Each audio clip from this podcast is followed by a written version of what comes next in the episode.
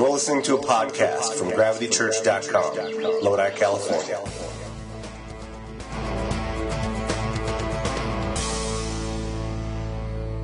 Last week, we started talking about our heart. Last week, we shared a story, um, a parable that Jesus used that illustrated what the kingdom of God is like. He used a lot of different stories to try to get us to understand what his kingdom is like. And the story that we looked at last week, if you were here, was the story of these three guys who were given something. That's the story of the talents. And the story goes that this, this king was getting ready to take a trip and he pulls three guys in and he hands them each a bag of gold. The first guy, he gives one sack of gold. The next guy, he gives two sacks of gold. And the next guy, he gives five sacks of gold. Incredible opportunity, really, is what he saw in them. He could have given that gold to anybody, but he saw something in these three guys that made him perk up and want to give them this incredible opportunity. And so as we read the story, we looked at how these three guys responded to the opportunity that was given to them. We find that one of the guys took his gold and put it to work, and he actually doubled his money. The next guy did the same thing. He doubled his money. But the third guy, it was very interesting. He took his gold and he actually dug a hole and he buried it. And as we began to talk about it, as we began to try to understand what this guy was thinking, we realized that he was afraid. He was afraid of the guy. He was afraid of his master. Matter of fact, he was so afraid that he was willing to throw away the opportunity that had been given to him. And we talked about how God makes it clear in Scripture that He gives something each one of us. And what He gives us, if we use it, He will give us more. If He gives you something and you use it well, He will bless you with more. And we found out that fear is really one of the things that holds us back in our life from engaging our hearts, from giving what God's given to us. And so tonight, I want to talk about our heart a little bit deeper and a little bit more in depth. Over the course of the next several weeks, we're going to talk about some stuff that is going to scare the poop out of you. Some stuff that nobody really wants to talk about because it's the stuff that all of us carry inside. It's the stuff that we all wrestle with. But it's the real stuff. And we can't go any further until we figure this stuff out, right? The Bible says in lots of different places that our heart is at the center of our lives. It says it a lot of different ways and it uses a lot of different illustrations. But at its core, the Bible says that our heart is at the center of our lives of where we come from, of who we are. And the Bible says in the book of Proverbs that we're supposed to guard our heart above all else because it determines the course of our life. Think about that for a second. Guard your heart above all else, for it determines the course of your life. In another translation, it says, guard your heart because out of it flow the well springs of your life. It means everything about you and me, it comes out of our heart. In another place in Scripture, in Proverbs, it says, As a face is reflected in water, so the heart reflects the real person. So we can look in a lake or in a stream, and in water we can see our reflection. The Bible says that our heart reflects the real person or the real us. So it's worth asking a question what exactly is our heart, right?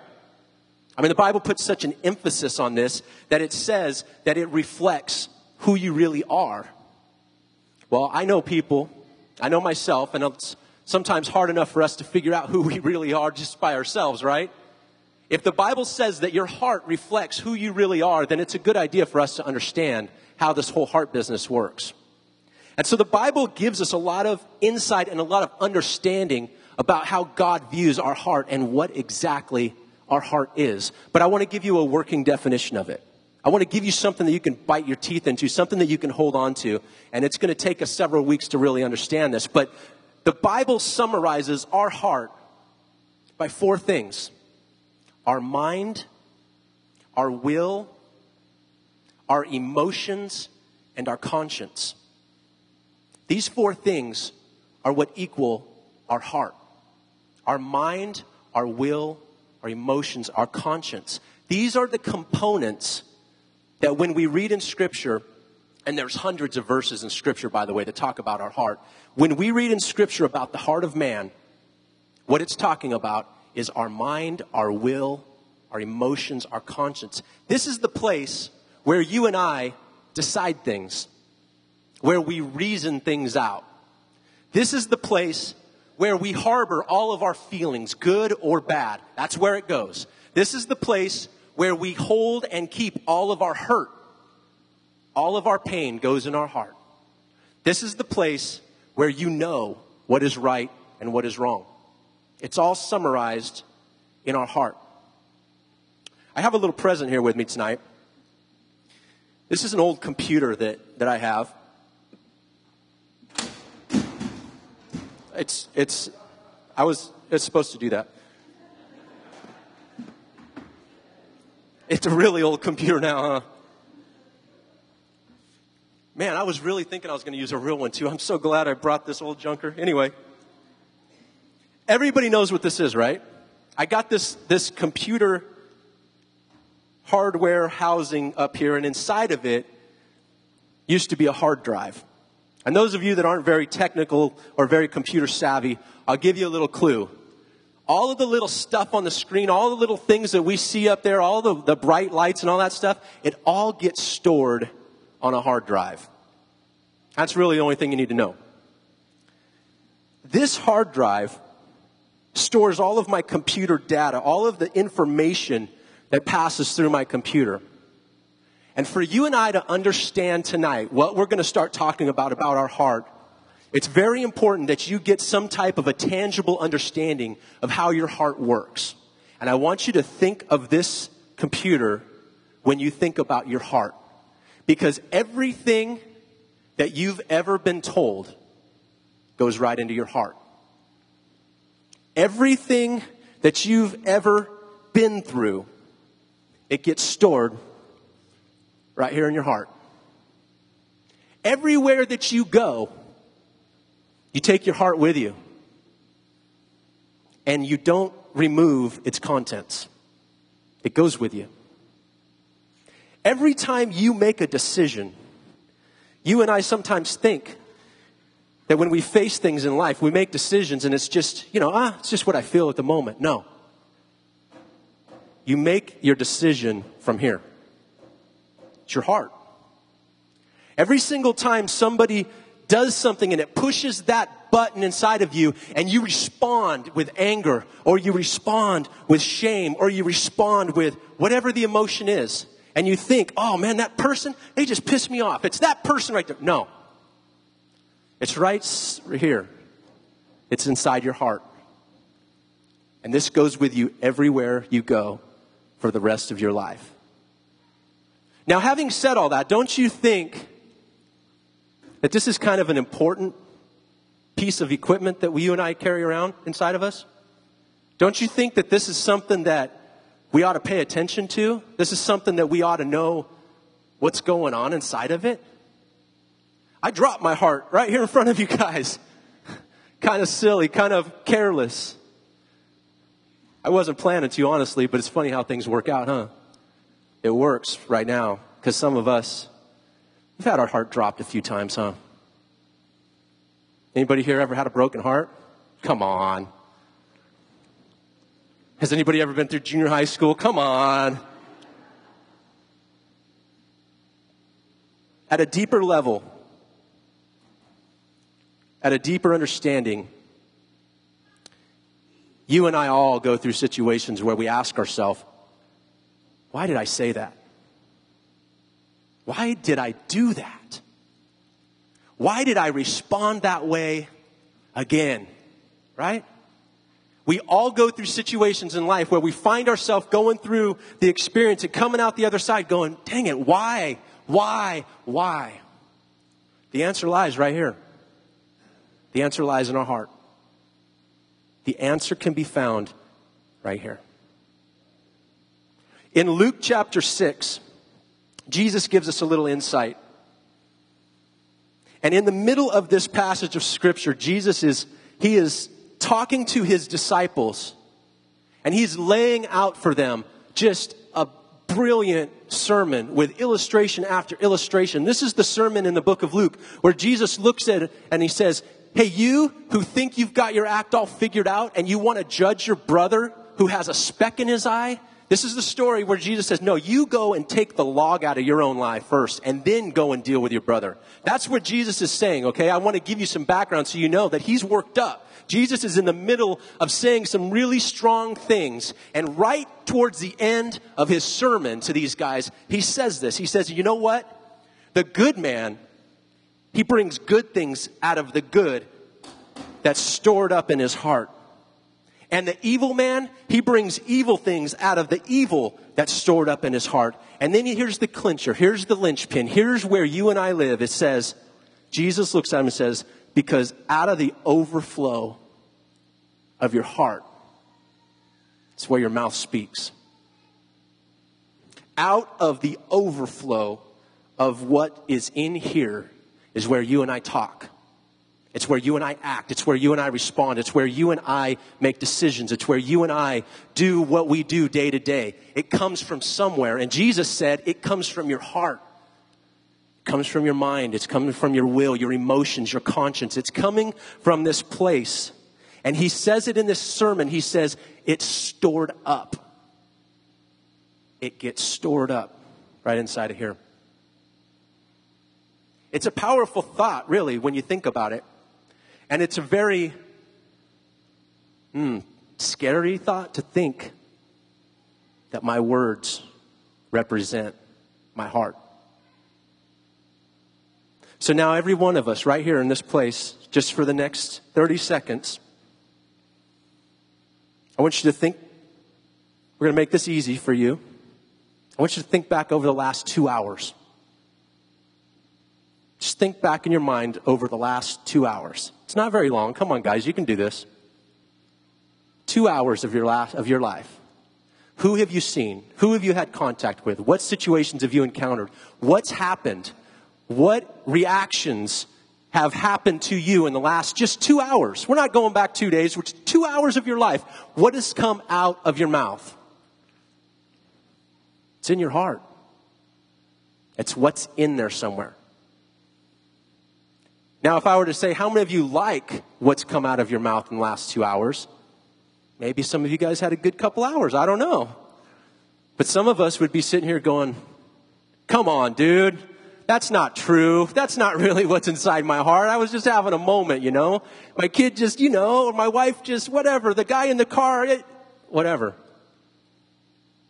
But it's time that you and I start figuring out what's going on because I don't know about you, but life is way too short for me to continue to play games and think that I'm happy with the situations that I'm facing without understanding how things work. This life, this world, it's a wreck. And people are asking more and more and more questions trying to figure out how this all works.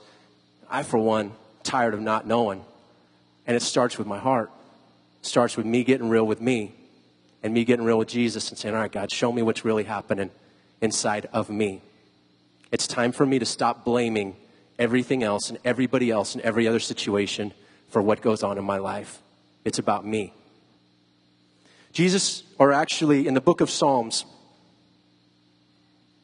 there's a very interesting conversation that David has with God. Now, if you read the book of Psalms, you have to understand the context of it. David's a guy who is all over the map. This is a guy that I absolutely love. Of anybody in scripture that I can relate to, I relate to David. Because David in one psalm is crying out to God for mercy, just going, God, you are the greatest thing I have ever experienced in my life. And in the very next psalm, he is going, God, why have you abandoned me to, for these enemies to eat me for breakfast? I mean, he is schizophrenic to the core. And the Bible says David is also a warrior. This is a guy that kills people. Now, I know in our culture it's not right. We don't understand that concept that you actually pull out a sword and kill people. But back where he lived, he did this stuff. And this is, This is under, important that we understand this context and then we understand that David had a, the most real, gut level, authentic relationship with God that is recorded for us to read. And it's like reading a diary. When you read the book of Psalms, it's like reading a guy's diary. I love it. It's like reading his journal. And so, David, in the middle of this journal, we pick up something that he says that speaks to where we live right now. He says in the middle of Psalms 27, he says, Hear me as I pray, O Lord. Be merciful and answer me. Look at what he says. My heart has heard you say to me, Come and talk with me. And my heart responds, Yes, Lord, I'm coming. Did you catch that? My heart hears you say, Come. And it's with my heart that I respond and say yes. See, God speaks to us in our hearts. This is where God speaks to us. Our mind, our will, our emotions, our consciousness, our conscience.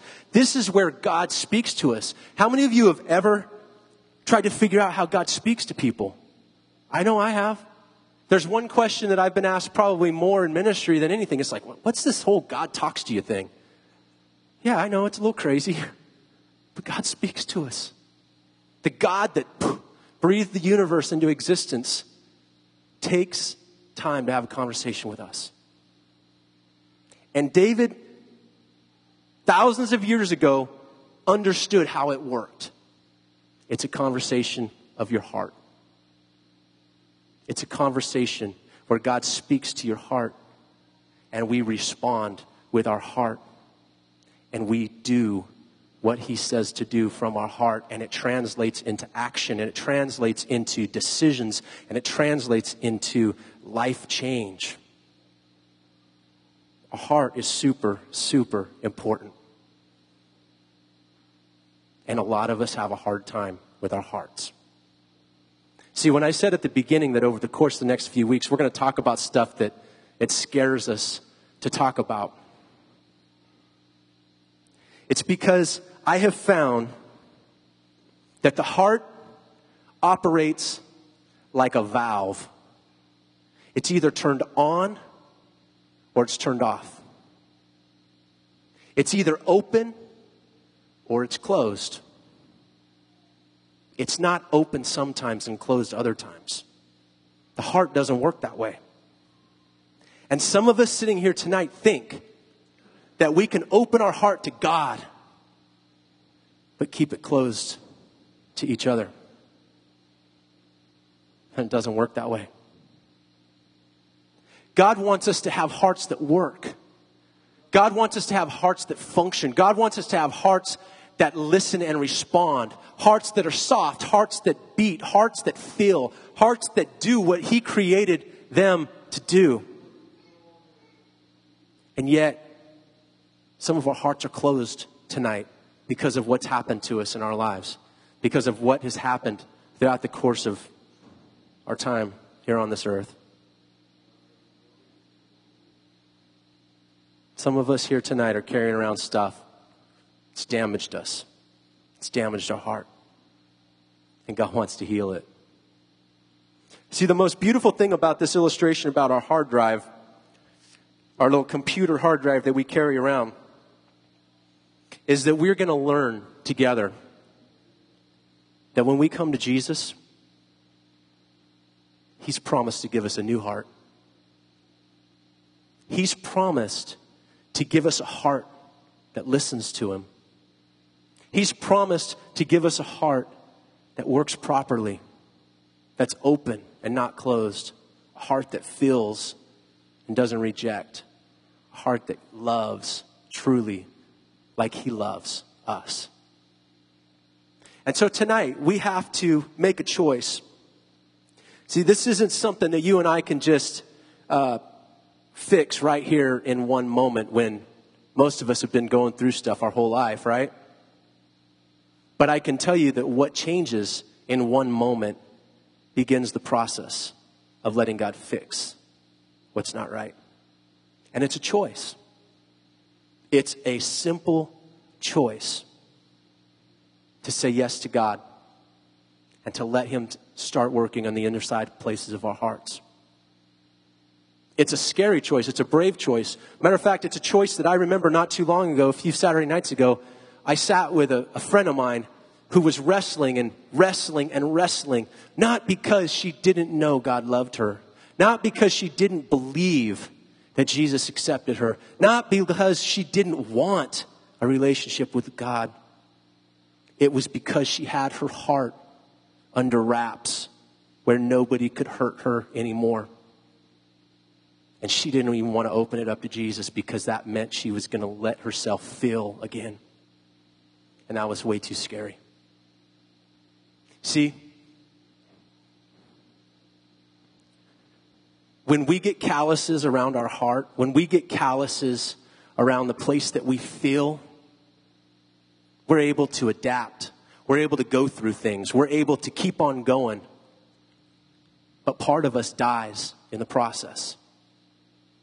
Yeah, we can keep on going through life and we keep on going through things. We can get in another relationship with somebody and they can say, Oh, I love you. And you can say, Oh, I love you back. But we know deep down inside that you've only got part of me. Because part of me I'm not giving away because I know what happens when I do. And then we come to God and we come here to a place like this and we see things and we hear things and we experience things and we go, God, can it be real? Can you really love me? Can you really protect my heart? Can you really do what this guy up here says you can do? And something inside of us starts pulling and we start feeling the gravity of God tugging at us and pulling us close. And we want it more than anything, but we're scared to death because it means what if? What if I might hurt again? Right? What if? Sometimes the pain, the potential pain of going through something that we know is good for us, will keep us away from the thing that God wants more than anything. It's real, it's true. The potential pain will keep us from doing the right thing. I had a, I had a conversation this last week. Had breakfast with a, another good friend of mine, guy I'm really enjoying getting to know. Got an amazing story. We're blessed to have him around. And we were talking about his life and his experience. And for a short period of time, he was living on the streets. Those of you guys that are familiar with us, you know we're out there. We, we, we love what God is doing in the homeless community. But he was living out on the streets for a while, and he was addicted. And he told me something that blew me away. He said, You know, Jason, he said, sometimes they want so bad to be off of the alcohol but they're so scared of the DTs and detoxing and how sick they're going to get that they would rather stay drunk. They know it's killing them. They know how bad it is for them. But the fear of getting sick will keep them on a road that's going to kill them. And you and I do the same thing with our hearts. The fear of having to look at that bitterness and actually choose to forgive. The fear of having to let go of my anger when it's been my best friend for so long. The fear of letting go of my whatever addiction is that makes me feel better when I need a fix. I would rather hang on to it even though it's killing me. Let's pray. God, tonight, as we God, we just want to be real with you. We just want to lay our hearts open before you. We just want to let you have access to the door of our hearts, God. God, our hearts are delicate things. They're things that sometimes we don't know how to handle properly. We don't know what to do with them. But God, there's one thing that we want to be able to do, and that is trust you. We want to be able to trust you, God. Because if we can trust you, then we can give you our hearts. And so, God, tonight I pray that as we take the next couple moments and we let you begin to talk to us in the places where we live, I pray that God, you would bring us to one simple phrase God, I trust you. God, I trust you. God, I trust you. You've been listening to GravityChurch.com.